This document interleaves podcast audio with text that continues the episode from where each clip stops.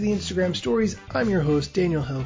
Find me on Instagram at Daniel Hill Media. Today, Instagram launched a new feature called QR codes. Now, I know what you're thinking. Number one, aren't QR codes really old and really not that useful? And which I would tell you, I agree.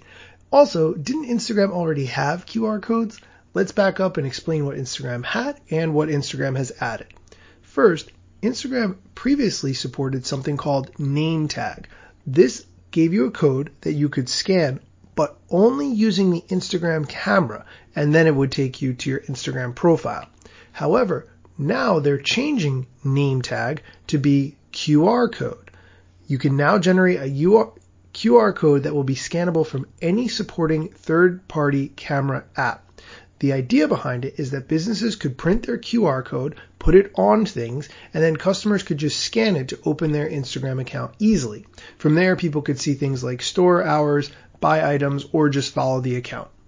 If you want to generate your QR code, go into the settings menu of your profile and tap QR code. You might still see name tag there, but eventually it will be renamed to be QR code for everyone.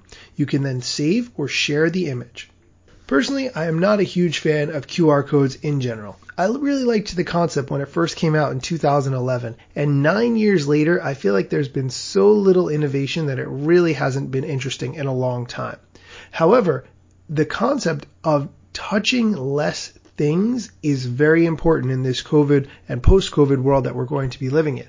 When it comes to things like Google Pay or Apple Pay, whatever you use, touching things less is always going to be better. So for that, I applaud this effort.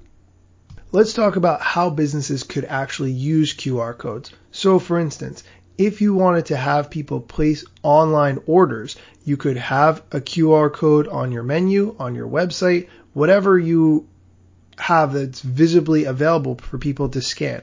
If you're a real estate agent, you could have it on your business card. You could have it on the information about the houses people could see it actually on the for sale sign when they walk by the house. There's a bunch of different ideas and ways to get creative with it, but it is something that I think businesses should use more of in this no touch world. That's it for today's news. Come back tomorrow for more Instagram tips, tricks, and a whole lot more.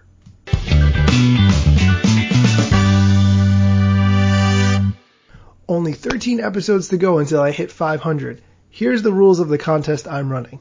If you send me five ideas for how I can improve the show, and they are good ideas that I implement, you get a $50 Amazon gift card. If you do not live in the United States, I will send you a $50 equivalent for whatever country you live in. Please send me your ideas at Daniel Hill Media for how I can improve the show.